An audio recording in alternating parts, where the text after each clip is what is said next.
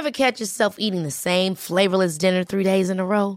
Dreaming of something better? Well, HelloFresh is your guilt-free dream come true, baby. It's me, Kiki Palmer. Let's wake up those taste buds with hot, juicy pecan-crusted chicken or garlic butter shrimp scampi. Mm. Hello Fresh. Stop dreaming of all the delicious possibilities and dig in at HelloFresh.com. Let's get this dinner party started.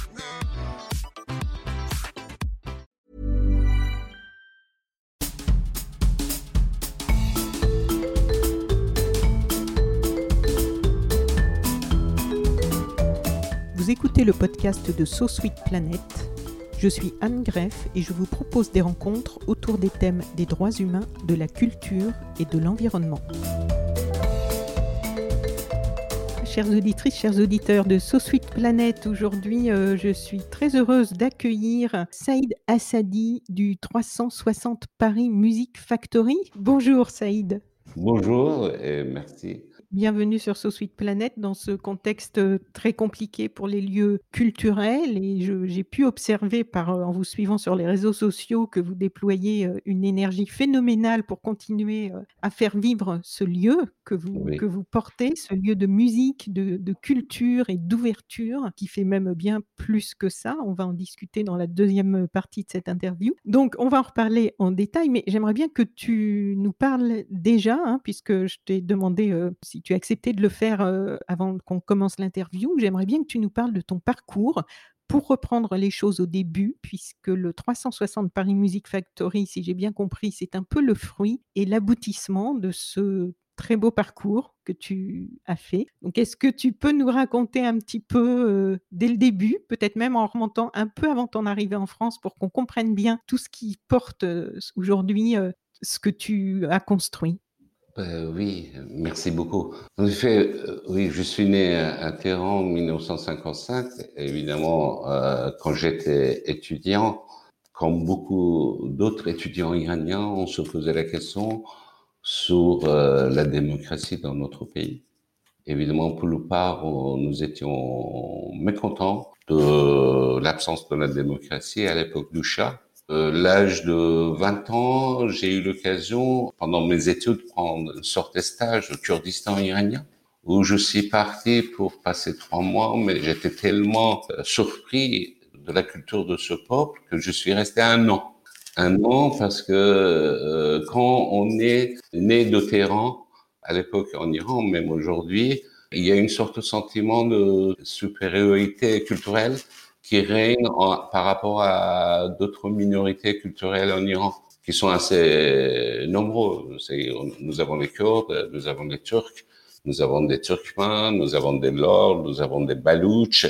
Il y a pas mal des, même nous avons dans le sud de pays une minorité arabe. Donc, euh, il y a toutes ces minorités qui sont très très nombreux. Évidemment, c'est une richesse incroyable, mais pour peut-être des raisons politiques, souvent il y a une sorte de sentiment de supériorité qui est alimenté à Téhéran parce que nous étions aussi dans, une, dans un pays très centralisé. Téhéran, c'est le capital, euh, tout se décidait au capital, d'ailleurs aujourd'hui aussi. Alors, donc, euh, quand je suis arrivé au Kurdistan, euh, j'ai découvert une culture incroyable, surtout à, à travers le chant, la musique, la danse, qui était présente d'une façon quotidienne dans la vie des gens. Les gens Toi, étaient... tu étais déjà euh, dans le domaine artistique quand tu dis que tu étais parti en stage ou pas du tout? Alors, moi, euh, j'ai jamais fait de la musique. En revanche, j'appartenais à un groupe de théâtre qui était engagé à l'époque du chat, où nous préparions des pièces de théâtre qui, pendant trois mois, quatre mois, pour euh, juste euh, diffuser pendant 48 heures. Ça veut dire, nous avions peur de la police politique, ça va qu'à l'époque, parce que c'était des pièces engagées avec d'autres étudiants, et collègues et euh, metteurs en scène. Et nous les préparions et après, on se donnait 48 heures pour diffuser au moins euh, six fois par jour et en circulant les informations bouche à l'oreille pour que les uns les autres viennent voir avant que le SAVAC, la police politique, soit informée, on finissait la diffusion. Voilà. Bon, c'était une méthode un peu particulière de l'époque. Adapté à la situation. Et tout à fait. Mais sinon, bien que j'étais euh, fasciné par la musique, mais moi-même, je n'ai jamais fait de la musique. Ni amateur, ni professionnel, rien du tout. Donc, quand je suis parti, je découvrais tous ces genres de musique, danse et le chant au sein de peuples kurdes. Et j'ai découvert que la musique et le chant a une énorme place chez ce peuple. Quand j'ai essayé de étudier un petit peu davantage, j'ai vu que même dans leur histoire, ils racontaient que quand le Dieu a créé le corps de l'humain, l'âme ne voulait pas rentrer. Donc il y a un des anges qui vient de chanter pour assouplir euh, l'âme pour que ça rentre dans le corps de l'humain. Voilà, bon, pour vous dire que vraiment c'est, et que quand j'ai lu aussi l'histoire, par exemple, à l'époque de la conquête d'Alexandre, l'historien grec racontait quand ils sont arrivés dans le zone de Kurdistan, il y avait une résistance assez forte parce que les Kurdes se battaient en chantant, en faisant la musique. Bon, ça veut dire qu'il y avait évidemment euh, la musique, le chant en service de combat, et après, genre de musique pour l'amour qui est assez incroyable. Après, il y avait aussi la musique et le chant mystique par tous ces différents confréries soufis qui étaient installés sur la zone frontalière d'Iran, l'Irak, l'Asie centrale. Et voilà, donc c'était un monde et aussi la musique et les chants quotidiens, le moment de récolte, le mariage, le deuil, etc. Tout le temps, il y avait la musique. Voilà. Donc ça, c'était la première rencontre euh, avec une minorité culturelle dans mon pays. Et évidemment, et ensuite, nous, de retour à Téhéran, nous avions eu beaucoup de problèmes avec la police politique, et le SAVAK, donc je rentre pas dans les détails, mais quand tu sais, à un moment donné, en opposition avec le régime euh, du Shah, nous, on s'est fait piéger à majorité absolue, à 95%, 90% des Iraniens, par l'ayatollah Khomeini, sans savoir vraiment qu'est-ce qu'il proposait. Mhm. C'est-à-dire que on était, à l'époque de Shah, on était dans une sorte de modernisme accéléré dans les façades, sans que les fondements de ce modernisme, ça veut dire la démocratie, la vie sociale, soient présents. Donc, évidemment, à partir de là, parce qu'on était quand même à l'époque de parti unique, et où tout était vraiment avec beaucoup de corruption et répression qui était quand même présent. Et là, évidemment, une absence de démocratie qui permettait pas aux gens de connaître la vie politique, les idées politiques, quelle alternative. Il n'y avait pas d'alternative. Parce que tous les opposants soit étaient emprisonnés, soit en exil, soit, je sais pas, disparus. Voilà. Et donc, dans ce sorte de vide absolu sur le plan politique, nous, on s'est fait piéger par une idée qui, on est considéré au, départ comme quelqu'un qui ressemblait plutôt à Gandhi. Il ne cherchait pas le pouvoir, voilà. Mm. Et, mais très vite, quand ils sont arrivés, ils ont bloqué le pouvoir. Quelques mois après, leur nature euh, s'est révélée de plus en plus. Mm. Et on s'est rendu compte que c'est on est face à un régime qui est encore euh, dix fois pire que le régime du chat. Voilà. Donc, mon parcours, évidemment, moi j'étais quelqu'un actif dans ma jeunesse et, et très vite j'ai rencontré des problèmes qui m'ont obligé de quitter le pays et venir en France. Voilà mon histoire d'arriver en France. Évidemment, c'est des moments assez incroyables parce que en plus je, je connaissais même pas un mot la langue. La seule chose qui m'a encouragé de venir en France, enfin deux points. Premièrement, j'avais un ami français qui parlait la langue persane, qui était en Iran, en lien avec les journalistes français, qui pouvait m'aider pour faciliter. Mais en même temps, à l'époque, on n'avait pas encore, en temps iranien, on n'avait pas besoin de visa pour venir en France. Ça, ça existait euh, depuis toujours. Après, ça changeait. Mais nous, les Iraniens, pour venir en Europe, euh, nous n'avions pas besoin de visa. Donc ça, c'était un avantage, mais il m'a aidé. Et deuxièmement, euh, une question très importante, c'était un des professeurs de l'université qui avait fait une partie de ses études en France. Quand il nous parlait de la démocratie, il, il donnait l'exemple de la France, notamment à Paris, où les deux partis, position et opposition, ils avaient leur siège sur le même boulevard. Bon. Après, j'ai compris qu'il parlait de Parti socialiste qui était rue sur le Ferignon.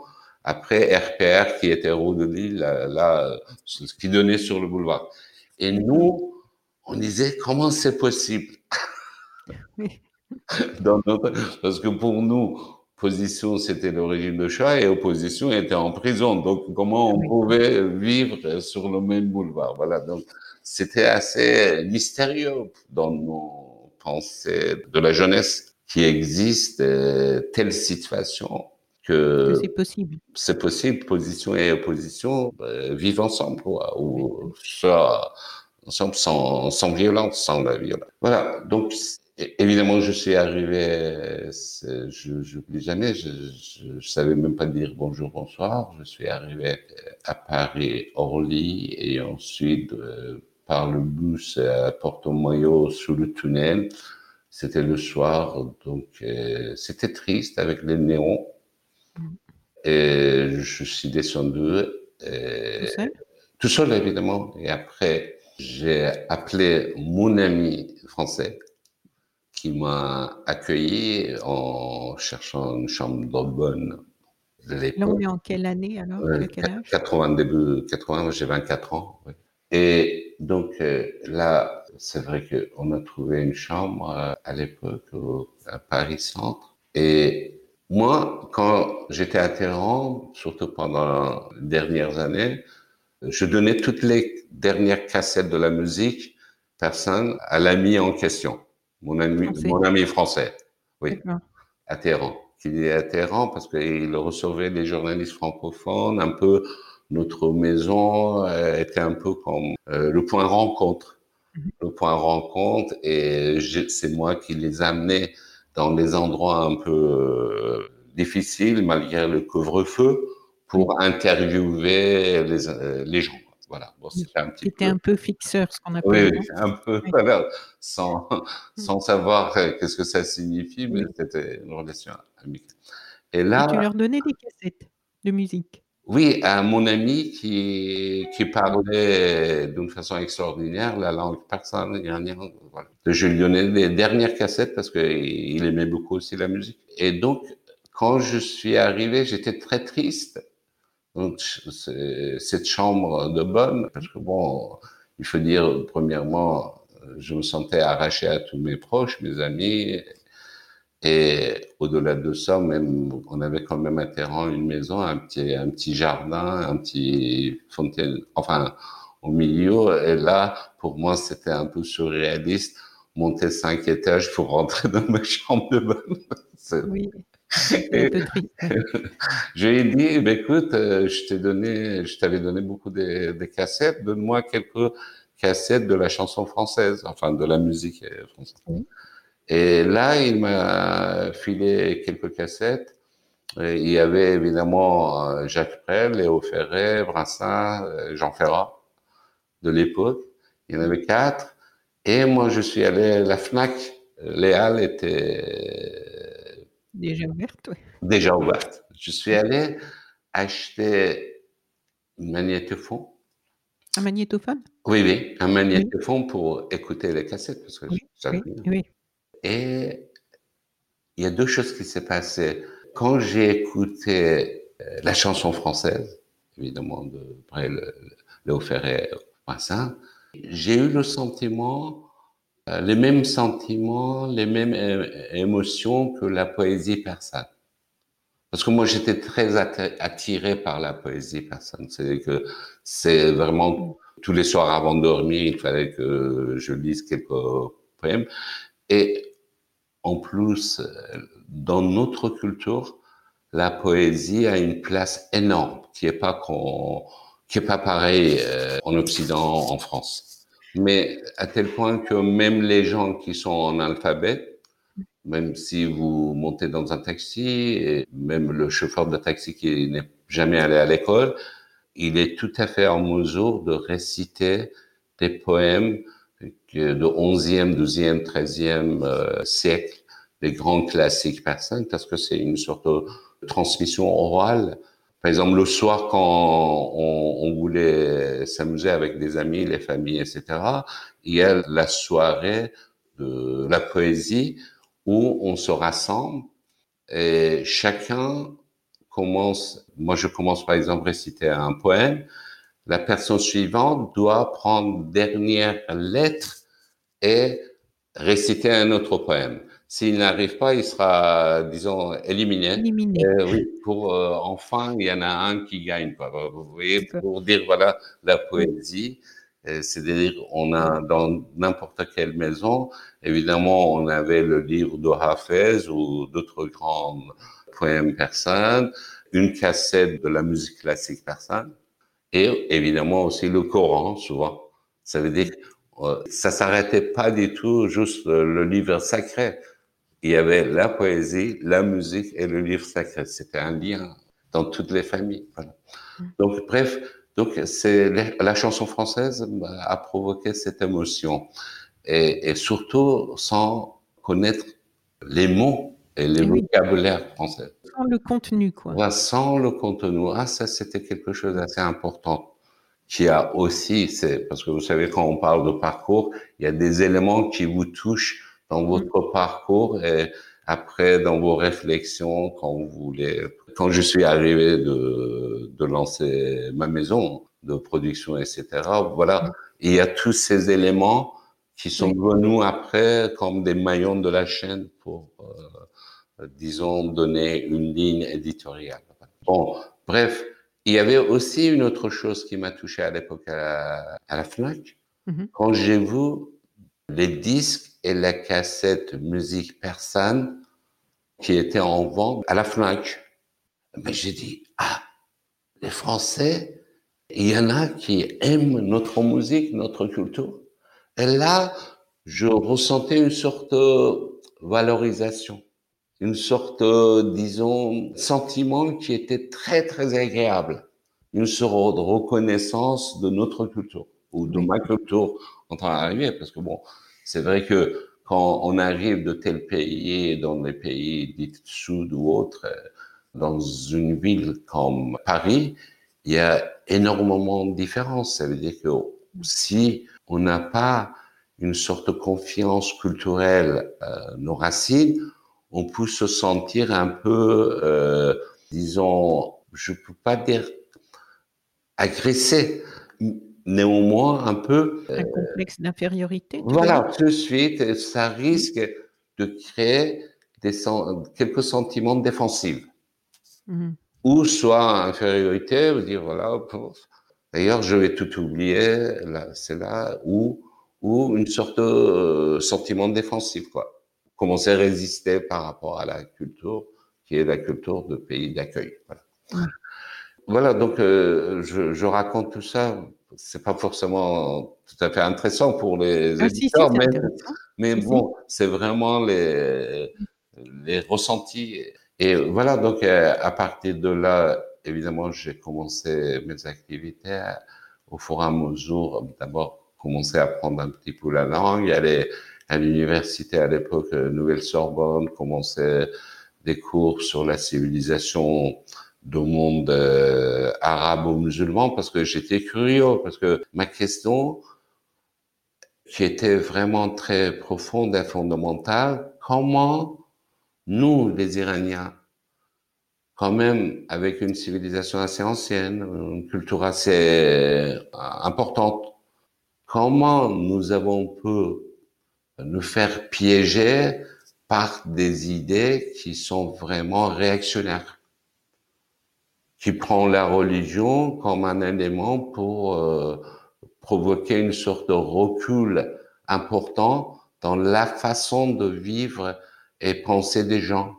Parce que ce qui s'est passé dans mon pays, je pense, c'est une expérience ou une histoire extraordinaire que je, euh, dans mon pays d'origine, parce que bon, maintenant mon pays c'est la France depuis longtemps, dans mon pays d'origine, et c'est-à-dire, je vous donne par exemple un exemple, on a une sorte de méconnaissance sur la question de tchador ou foulard ou hijab des femmes. C'est-à-dire, à l'époque du Shah, les familles, quand ils arrivaient, surtout grâce au pétrole, quand il y avait certains développements économiques dans le pays et les gens euh, arrivaient de couches populaires de passer à la classe moyenne, les femmes ou les jeunes femmes, automatiquement, surtout les jeunes femmes, enlevaient les tchadors et pour pouvoir aller travailler dans la société. C'était quelque chose. En réalité, le tchador, pour 90% des femmes, parce qu'il y en avait évidemment qui portaient par certaines traditions assez religieuses, rigoureuses, etc. Là, je, je le nie pas. Mais 90-95%, c'était une question sociale.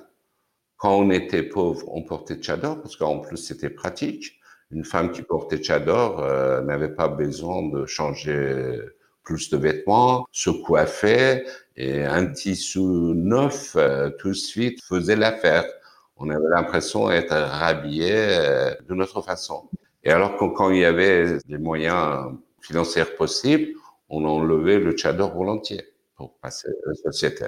Et après, quand Khomeini est arrivé, première chose, disons, première sorte de répression était ciblée contre les femmes en annonçant le hijab obligatoire. Donc, les femmes euh, étaient obligées. Et après, évidemment, il y a eu la première manifestation à Téhéran, c'était la manifestation des femmes contre hijab obligatoire. Mhm. Et là, ce qui était assez impressionnant, Khomeini a réussi à mobiliser les femmes pauvres contre les femmes qui manifestaient contre hijab. Il y avait contre-manifestants au-delà des hommes, euh, mais, beaucoup de femmes qui portaient tchador. Pourquoi? Parce que on avait alimenté ce, ce sentiment que les femmes qui portent pas de tchador sont des riches. Alors donc, c'est-à-dire, c'était plutôt une sorte de bataille les pauvres contre les riches. C'est pour ça parfois quand j'entends des commentaires sur le foulard, hijab, etc., j'ai l'impression qu'on on simplifie beaucoup les choses savez, on va pas un peu dans des analyses un peu plus approfondies pour voir un peu dans chaque société c'est quoi ce phénomène, comment ça se passe, euh, hijab, le foulard, pourquoi, etc. On fait une sorte de catégorie qui est pas vraiment, qui répond pas à, la question. Bon, oui, voilà. plus complexe que ce que l'on voit. Alors donc, bon, bref, toutes ces parenthèses, euh, désolé. Je, Alors, donc, euh, en arrivant ici, évidemment, j'étais attiré par la chanson française, qui me rappelait un petit peu la poésie persane. Et ensuite, j'ai commencé un peu à la Nouvelle Sorbonne, étudier parce que j'étais curieux pour savoir qu'est-ce qui s'est passé. Qu'est-ce qui s'est passé? Et c'est vrai que, de mon point de vue, pour fermer cette parenthèse iranienne, j'ai l'impression les intellectuels en Occident, ils n'ont pas assez travaillé sur l'expérience de la révolution islamique en Iran pour savoir comment un peuple avec autant de civilisation, autant de trucs, d'un coup se bascule sur euh, une sorte de fondamentalisme, intégrisme euh, qui est dangereuse premièrement pour le peuple et aussi éventuellement pour les autres, n'est-ce pas? Et ce que, bon, après, on a vu d'autres expériences qui sont passées dans d'autres pays de culture oui, musulmane, arabe, L'histoire se répète quand même. Oui, se répète parce que, bon, ce qui est un peu frustrant, il n'y a pas vraiment le vrai travail pour comprendre ces genres de sociétés de culture musulmane et que pourquoi, parce qu'il y a une part, c'est qu'à partir du moment on soutenait par exemple les dictatures classiques, que ce soit en Iran ou en Égypte ou ailleurs, ou en Tunisie, évidemment qui bloquent tout sans aucune démocratie, qui crée une sorte de vide absolu sur le plan politique comme alternative dans les sociétés. À un moment donné, quand le peuple se révolte, évidemment, dans les sociétés culturelles musulmanes, les seuls qui sont en mesure, sur le plan organisationnel, etc., en profiter et voler ces mouvements populaires, ce sont les mouvements euh, islamiques et intégristes souvent. Pourquoi? Parce qu'ils ont un réseau terrible à travers des mosquées, à travers de trucs, etc. Et dans ce vide, on essaye de euh, piéger les gens en disant que voilà, ça c'est tous ces tous ces nos malheurs viennent de occidentalisation forcée de nos dictatures qui dépendent de l'Occident, etc. Alors si vous voulez sauver, il faut aller vers les valeurs d'origine euh, bah, qui date euh, 14 siècles. Alors donc, il y a une sorte de retour, on, on se retrouve dans, encerclé par les idées moyenâgeuses. Voilà. Bon, bref, pardon. Passons de, de ça.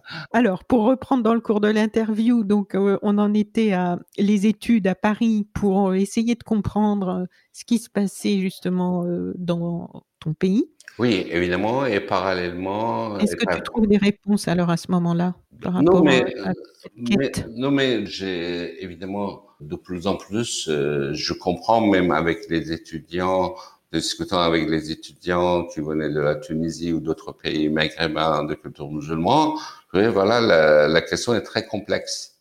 La question est très complexe et plutôt, ça me confirmait que notre, les tendances vers les idées dites euh, islamiques, parce que bon, la question, pour moi, la religion, c'est quelque chose assez important, mais dans une relation personnelle, l'humain avec divin, quelle que soit sa, sa conviction, c'est très privé, c'est très personnel, n'est-ce pas? Euh, tout ce qui est mysticisme, etc. Moi, je suis attaché, mais aucun lien avec la politique quotidienne d'un État, etc., etc. Ça veut dire que c'est Oui. autre chose. Mais je, je découvrais en discussion avec euh, les uns, et souvent aussi c'était des étudiants qui étaient opposés au régime de leur pays, que ce soit, disons, tunisien, marocain ou autre, que c'est une sorte de réaction par rapport à la situation. C'est pas une sorte de, une vraie réflexion, vraie conviction qu'on pense que avec ces genres d'idées, on peut changer la société dans le sens de progrès économique, social ou autre, ou politique. Mais c'est-à-dire que c'est exactement comme vous êtes en train de vous sentir noyé, euh, rattraper ce qui arrive dans vos mains, quoi. Et la seule truc présente, évidemment, dans ce pays, c'était toujours ce pouvoir de réseau qui réclame l'islam. Après, bon, il y en a tellement de différents courants, évidemment radical, très très réactionnaire, et puis d'autres modérés ou d'autres. Il y, a, il y a tellement de choses. c'est- pas juste aussi une idée, mais forcément, c'est toujours dans ces genres de situations les, les tendances orthodoxes et violentes qui puissent euh, occuper l'espace. Mais tout ça, c'est mon point de vue. hein. Ça vaut pas grand-chose. C'est vraiment mon Ah ben point oui, de vue personnel. Il y a, il y a un parcours fondateur quand même dans là de la personne que j'ai en face de moi, en- même si on est à distance, qu'on se voit en, en vidéo et de, de tout ce que tu as construit. Donc à ce moment-là, tu es euh, étudiant à Paris et ensuite, euh, qu'est-ce qui se passe? Comment Alors, la, justement, il y a- musique il y a et deux choses, euh, ça, et d'autre part, euh, j'établis le contact avec les étudiants iraniens qui sont, qui sont rassemblés au cité international, cité universitaire. Et évidemment, qu'est-ce qu'on fait? La répression dans mon pays. Et après, évidemment, en lien, on, on fait des rencontres, de discussions, etc. par rapport à la situation, ce qui se passe en Iran, la répression. Il y avait des, des premières euh, prisonniers politiques, de nouveau, pas anciens, mais de nouveau, qui passaient de- devant les tribunaux. On essaie ici, avec les associations d'étudiants, essayer de trouver des avocats, convaincre que les avocats partent, euh, par exemple, à Téhéran pour euh, observer un peu les, tribunaux. Bon, il y a Mhm. quelques où un peu faire le travail d'in- d'information d'une part et d'autre part aussi établir des contacts avec les autres mouvements euh, associatifs, les ONG. Voilà, c'était plutôt toutes ces activités qui m'inspiraient, qui me motivaient dans la vie. Et enfin après, il y a des rencontres avec des artistes en exil, l'ensemble des choses qui provoquent euh, la création d'une association qui essayait de trouver des moyens d'expression pour ces artistes exilés, par le disque, par la musique, par des concerts, etc. Des artistes tous iraniens ou pas que iraniens Oui, mais au départ, ça a commencé par des artistes iraniens.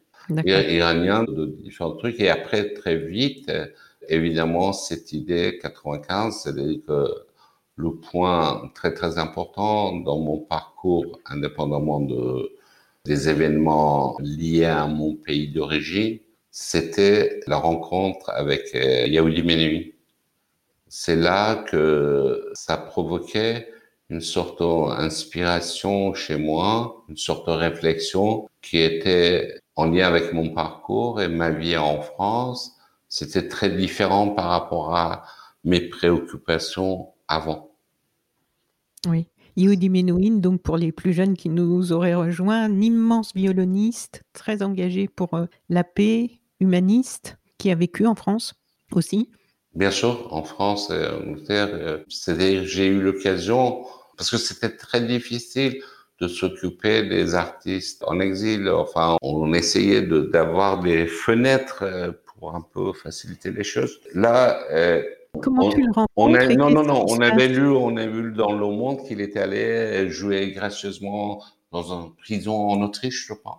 Mhm. Là, à partir de là, c'était, on a préparé une lettre euh, pour envoyer à sa secrétariat à Londres, parce que bon, c'était Lord Menuhin, quoi. C'était donc euh, évidemment, c'est six mois après qu'on a eu une réponse en disant que voilà, en demandant un rendez-vous. Le thème était évidemment c'était en lien avec les artistes réfugiés. Donc là, euh, sa secrétaire qui a répondu que Lord Menuhin va diriger l'orchestre, euh, je pense symphonique, je sais pas, le philharmonique à Lille. Ben, mhm. Si vous voulez, bon, on, peut vous donner un rendez-vous, il peut vous recevoir. Euh. Ben, évidemment, moi je suis allé à Lille, mais quand nous avons commencé à discuter ensemble, évidemment, euh, ça durait une demi-heure, ça transformé en deux heures et demie, trois heures. Et après, il dit, voilà, il devait aller pour la soundcheck, l'orchestre. Et il dit, restez ici, on peut se revoir demain, quoi.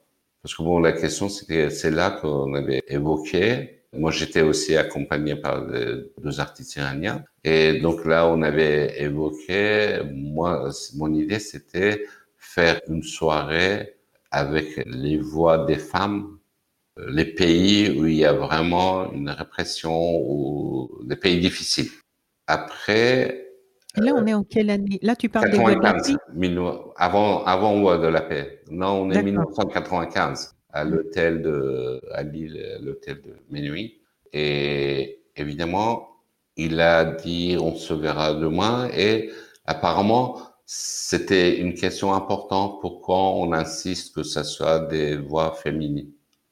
Que c'était l'objet d'une discussion. Bon, et que c'était le soir même, on a expliqué, bon, dans ces jours de société, évidemment, tout le monde est sous la répression, mais les premières victimes sont des femmes pour différentes raisons. Bon, c'était un débat. Oui, oui. Expliquer, par exemple, surtout, surtout en Iran, on, on pouvait très bien expliquer, bien qu'il y ait une répression générale, mais pourquoi les femmes sont, euh, comment ça s'appelle, doublement, non? On dit, quel est le mot Doublement réprimées, non?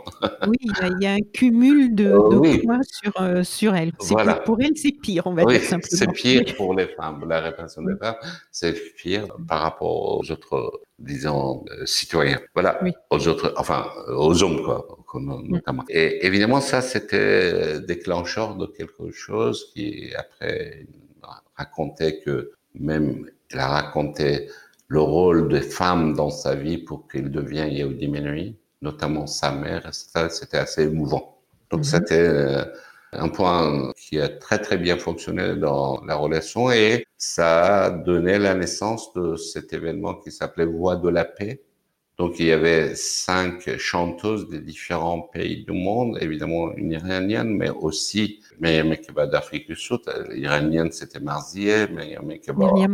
Oui, d'Afrique du Sud. Et il y avait Luzmila Carpio de Bolivie, amérindien. Il y avait Esperanza Fernandez aux chanteuses Zigane. Il y avait Noir, Noir il y avait Noir, oui. Après, il y avait aussi euh, Uriaichi d'Algérie. On était dans la période noire en Algérie avec les guerres civiles, etc., où les femmes euh, risquaient d'être traitées encore euh, d'une façon incroyable par les, ces mouvements extrêmes qui se, disons, revendiquaient musulmans. Voilà. Et donc, voilà, tout ça, et c'était assez intéressant comme le soirée parce que c'était animé par Yehudi Menuhi et chaque artiste interprétait 15-20 minutes euh, sa musique.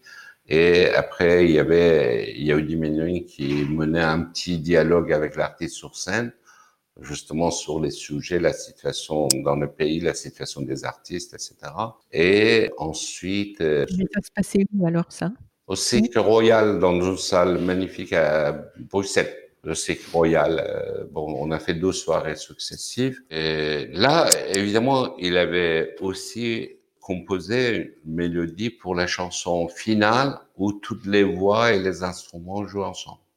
Ce qui était très émouvant à la fin du concert le concert euh, se clôturait de cette façon. Évidemment, c'était un succès énorme et justement, d'une part, cet événement et d'autre part, les autres activités, lui, il avait un projet que lui-même, il disait, c'est le projet de ma vie, de créer une instance consultative auprès de l'Union européenne et la Commission européenne, composée de représentants des minorités culturelles en Europe. Je disais, voilà, ça, c'est si on, vraiment, c'était un visionnaire, c'est si on veut vraiment avancer dans l'intégration de nos composants de nos sociétés européennes, il faut être à l'écoute de la culture de ces minorités et la culture peut jouer un rôle important dans ces genres de démarches. Évidemment, on voit aussi aujourd'hui que c'était hum, c'est très important pour que les gens puissent partager leur culture ensemble pour euh, pouvoir euh, facilement vivre ensemble quoi pour ne pas être dans les replis et positions défensives par rapport à différentes communautés. Voilà. Bon, ça c'était et donc là évidemment on a travaillé enfin c'est-à-dire à partir de l'assemblée quelques assemblées générales à Bruxelles ou à Lisbonne c'était le moment de expo, exposition internationale 98. Oui. oui.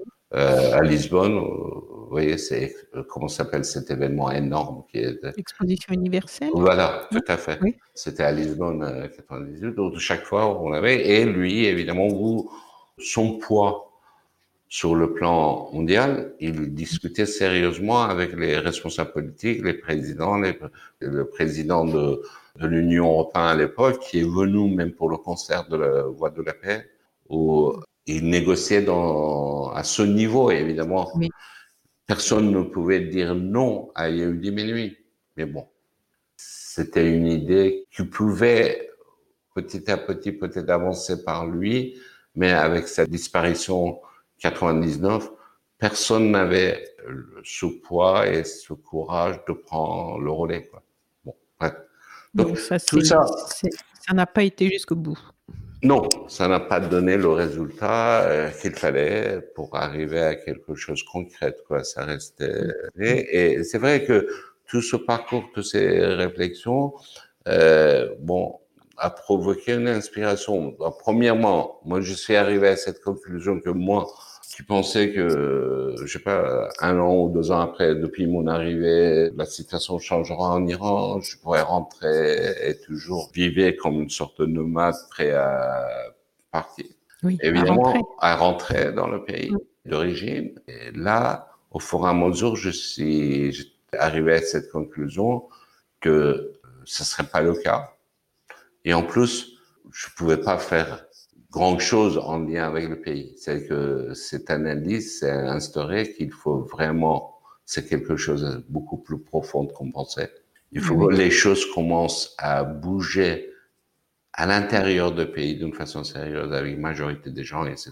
Et à partir de là, peut-être les gens à l'extérieur, moi ou comme les autres, etc., peuvent d'une façon ou d'autre se tenir. Mais cette idée de pouvoir jouer un rôle de l'étranger pour le changement, c'était euh, complètement déplacé à partir de certaines périodes. Donc, il fallait que je réfléchisse, je suis dans cette société, je suis un citoyen de cette société française, et qu'est-ce que je peux faire, comment je peux avoir un rôle plutôt constructif dans cette société, quelque soit, même s'il s'agit de petits rôles? Voilà.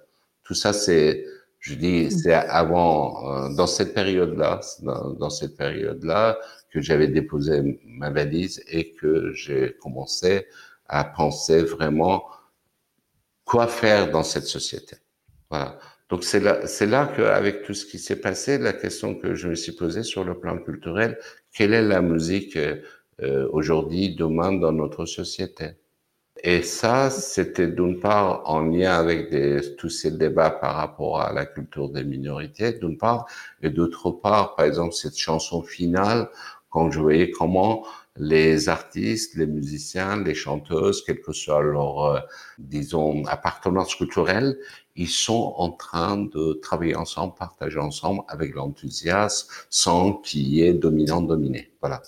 Oui. Et c'est là l'histoire a commencé pour moi, qui m'a donné une sorte de vision suite à cette réflexion et, et la création accords croisés, les accords qui se croisent. Voilà, c'est un petit peu le point de départ de Donc, Croisé, c'est le nom de ta société de production.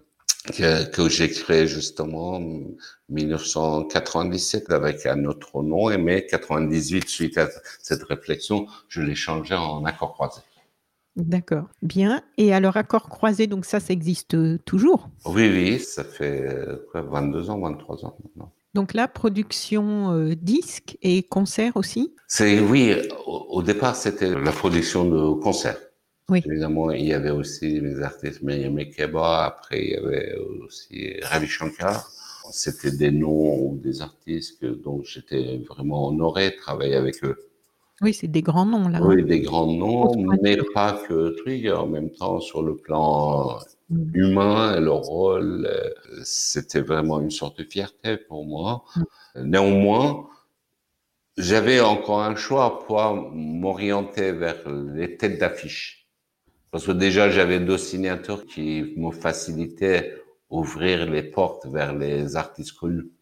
Ou bien euh, choisir autre chose. C'est vrai que je me sentais pas très utile, malgré énorme respect ou plaisir de travailler avec ces artistes. Je me sentais pas euh, très utile euh, parce que bon, c'était, je vendais leurs concerts tu pouvais pas apporter beaucoup plus que le, puisqu'ils étaient déjà à un stade de notoriété où vous avez plus tellement besoin de. Oui, C'était plus des artistes en, ce qu'on appelle en développement. Oui, euh, ils n'étaient pas. En plus qu'ils avaient fait leur euh, carrière mm. et même au niveau de inventer ou enfin c'est-à-dire que je voyais pas c'est-à-dire c'était chaque fois j'étais ému être avec eux sur le plan personnel, individuel ou autre.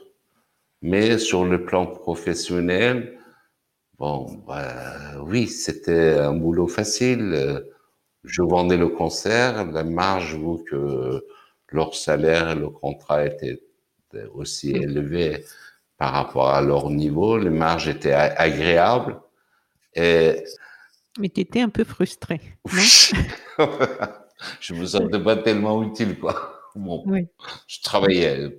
Ça, ça se transformait en travail pour gagner la vie. Bon, c'est tout, point à la ligne.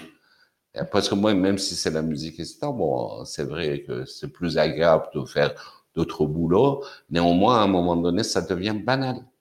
On vend des artistes. des artistes très connus, quelquefois, ben, je pense à, à, la politique de certaines maisons de disques, quelquefois ça permet justement, avec ce que ça rapporte, de remplir un peu les caisses pour pouvoir euh, développer d'autres artistes qui ne sont pas encore connus. Ce qui était aussi le cas, dans notre cas, ça veut dire que nous, avec ces deux artistes, évidemment, à Croisé, ce qui émergeait comme rentrait de l'argent, on le mettait déjà sur mmh. euh, les choses. Mais après, c'est ça, c'est-à-dire que euh, ma relation avec Ravi Shankar ou Mariam Ekeba, il y avait un volet relation humaine qui était très important. C'est-à-dire que mes motivations de travailler avec eux, c'était pas en premier lieu parce que on gagne plus.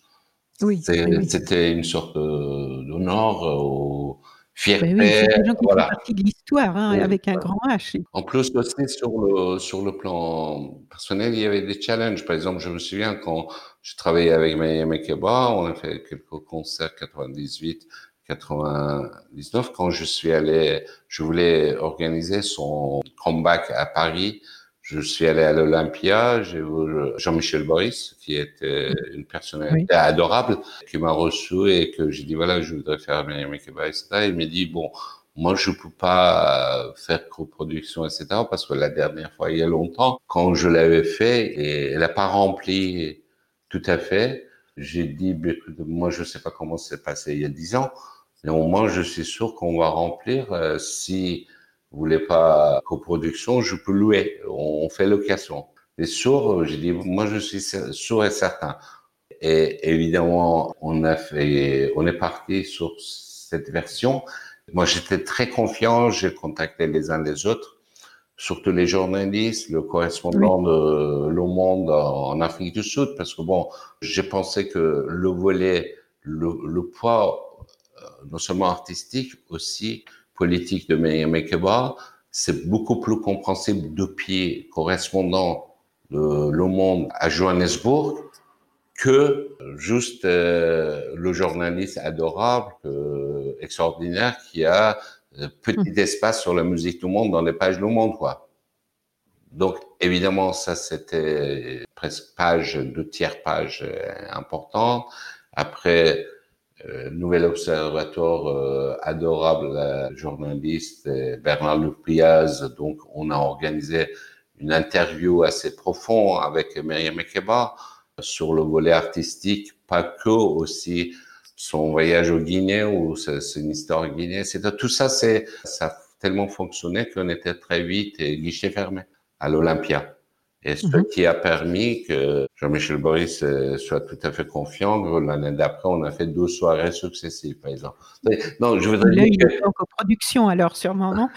Non, ce que je voudrais dire que il y a aussi, euh, enfin, je sais pas, c'est pas par l'arrogance ou euh, je sais pas maso non plus, mais j'ai besoin de dire voilà, si je fais ça, parce que je suis utile, je peux surmonter certains obstacles. Hum. Je, si c'est quelque chose facile, évidemment, ben, je suis pas contre, mais tu aimes les challenges. Oui, c'est-à-dire, je pense quand même mon parcours de la vie m'a poussé vraiment à choisir les choses qui aient des challenges avec une orientation constructive. Oui, c'est ça. Il y, a quand même toujours ça qui revient depuis le tout début. Oui. De, contribuer à. Comment, comment le formuler d'ailleurs? Contribuer à alimenter le locomotive euh, que j'ai besoin pour avancer. Oui, mais il y a une notion altruiste qui sous-tend, parce que quand, tu arrives en France, tu aides en Iran, vous montez des associations, des avocats, tout ça, vous voulez essayer d'améliorer euh, ce qui se passe là-bas. Finalement, au bout d'un moment, bon, tu décides de faire ici, mais il y a quand même toujours cette dynamique de d'être utile, de contribuer. C'est c'est pas quelque chose d'égocentré. Non, mais il y a des gens qui arrivent des challenges, mais d'une façon euh, très égocentrée. Oui, ben, je pense pas, et je sais de toute façon, sans doute, j'ai aussi mon degré égoïste, euh, il est évident. Néanmoins, euh, c'est vrai que je ne, c'est-à-dire, personnellement, je sens pas des besoins, même si j'ai mes égaux. Évidemment, parfois, ça peut me motiver ou provoquer certaines colères chez moi dans les trucs, mais c'est très passager. Oui. Ça peut être quelque chose euh, qui peut alimenter des réactions ou des, des décisions chez moi euh, de façon momentanée. Mais pour euh, que je puisse me sentir vraiment utile, j'ai besoin de motivation dans la durée, hmm. à moyen et long terme. pour avoir envie de travailler. Sinon, je n'ai pas, c'est que je suis pas quelqu'un qui a besoin de grand chose pour travailler, pour vivre. Parce que mon parcours était tel que je peux euh, vraiment, j'étais jamais préoccupé par de l'aspect financier, sauf quand je lance un projet et que j'ai besoin des moyens pour réaliser ce projet. Et, avant ça, il n'y a aucune motivation qui provoquait chez moi pour euh, devenir une sorte de locomotive pour avancer. Donc c'est pour ça que voilà, donc c'est pour ça ou pour euh, Ravi Shankar 2003 au théâtre de Champs-Élysées, c'était parce que sa maison de disques qui venait sortir le disque trouvait Ravi Shankar voulait retourner à Paris au théâtre de Champs-Élysées parce que c'était le premier lieu où il avait fait son premier concert avec son frère à l'âge de 11 ans, des années 30. 11 ans? 11 ans. Il avait 11 ans. Son frère, Odey, qui était danseur, avait un concert aux mhm. Champs-Élysées et Ravi Shankar vient aussi de participer dans son concert, dans concert comme artiste à 11 ans. Et évidemment, après, il est passé quelques années en France aussi. Il parlait même la langue française. Et là, il avait envie de retourner au théâtre de Champs-Élysées, mais la maison de disques à qui il avait demandé d'organiser ce concert, trouvait risqué financièrement. Parce que bon, il fallait payer un Shankar, il fallait louer, machin, etc. C'était un gros budget. Alors quand j'ai entendu ça, j'étais un peu révolté quand même. Comment ça se fait que dans notre pays, Ravi Shankar, vous jouez à Champs-Élysées Un bon challenge à relever. Donc là, j'ai fait, euh, j'ai fait un budget prévisionnel avec une sorte d'estimation. J'envoyais, j'envoyais, voilà, moi je peux le faire à condition, voilà, si on arrive à telle recette, euh, tel montant pour vous, etc. Ça, il a accepté. Mhm. Il a accepté, on a lancé, évidemment, on était plus des guichets fermés. Donc il y avait une seuil maximum, par exemple, qui provoquait, par exemple, 30 000 euros ou 40 000 euros pour lui, je sais pas, pour euh, les artistes, parce que les places étaient chères quand même, c'était Ravi Shankar, t'as de Champs-Élysées, on était obligé de mettre des places euh, quand même à certains niveaux, carré or, ceci, cela, oui. tout ce truc. Et là, le soir de concert, évidemment, on était guichet fermé, les gens insistaient à avoir une place, ceci, cela, c'était assez difficile, euh, que ce soit le public, que ce soit des amis, c'était assez, bon, c'est toujours compliqué, parce qu'il faut dire non, non, non, non, ben, et là, je découvre euh, par le directeur de théâtre qu'il y a une partie des places aveugles ou pas très visibles, c'est au théâtre de Champs-Élysées, comme les places qu'on a aussi à l'opéra, qu'on voit pas grand chose, on voit, on voit un ah oui, qui sont pas très bien placés, quoi. Et là, évidemment, ils n'étaient pas considérés comme des places dans le plan de la salle. On met pas en vente, sauf dernière minute, si les gens veulent. Alors j'ai dit, bon, mettons en vente à 15 euros à l'époque euh, pour tous les gens qui, qui... Et là, c'est une décision dernière minute. Donc forcément, le lendemain, quand je suis allé rendre compte sur la billetterie et le résultat pour le concert de Ravi Shankar à l'hôtel, Georges V à côté, et le montant qui restait était plus élevé par rapport au montant maximum qui avait été prévisionné. C'est pas grand chose, c'était peut-être 1000 euros ou plus. Mais là, il comprenait pas. Parce qu'il dit, c'est, avant, ça n'est jamais arrivé. Parce que toujours, quand c'est maximum, c'est plafond, quoi. Alors, qu'est-ce que vous avez fait pour, après, je lui ai raconté l'histoire. Bon, là, bon, on a découvert, mm. et c'est forcément, et je sais pas que accepter faire le concert et ces petits incidents des montants supplémentaires a créé une relation personnelle qui était aussi très intéressante. Une confiance avec, avec, avec voilà, voilà tout à fait. Donc ça me donnait le, cette permission parce que parfois son concert à l'époque, on devait vendre 80 000 euros Mhm. Il y avait des lieux où on vendait 80 000 euros, mais à un moment donné, je pouvais aussi organiser pour, par exemple, un festival en France comme Soudar à 40 000 euros. Au mmh. moins, ça veut dire qu'il y avait une sorte de confiance euh, qui permettait de donner une place à un point de vue euh, qui n'était pas des doutes financiers. Bon, pardon, je sais pas, je, je, je, rentre beaucoup dans les détails, mais ça restera pour nous. D'entendre des détails de Ravi Shankar en France. C'est la fin de la première partie de l'interview de Saïda Sadi. Je vous donne rendez-vous pour écouter le deuxième épisode dans lequel nous parlerons de la suite de son parcours et bien sûr du 360 Paris Music Factory à Paris.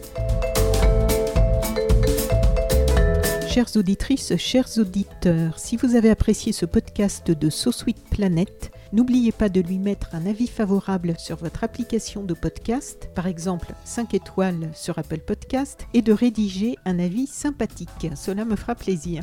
Pour plus d'informations sur les droits humains, l'environnement et la culture, vous pouvez suivre la page So Sweet Planet sur Facebook Enfin, n'oubliez pas de vous abonner gratuitement, soit à la newsletter sur le site sosweetplanet.com, soit au podcast sur votre application de podcast pour être informé des prochains podcasts de So Planet mis en ligne. À bientôt.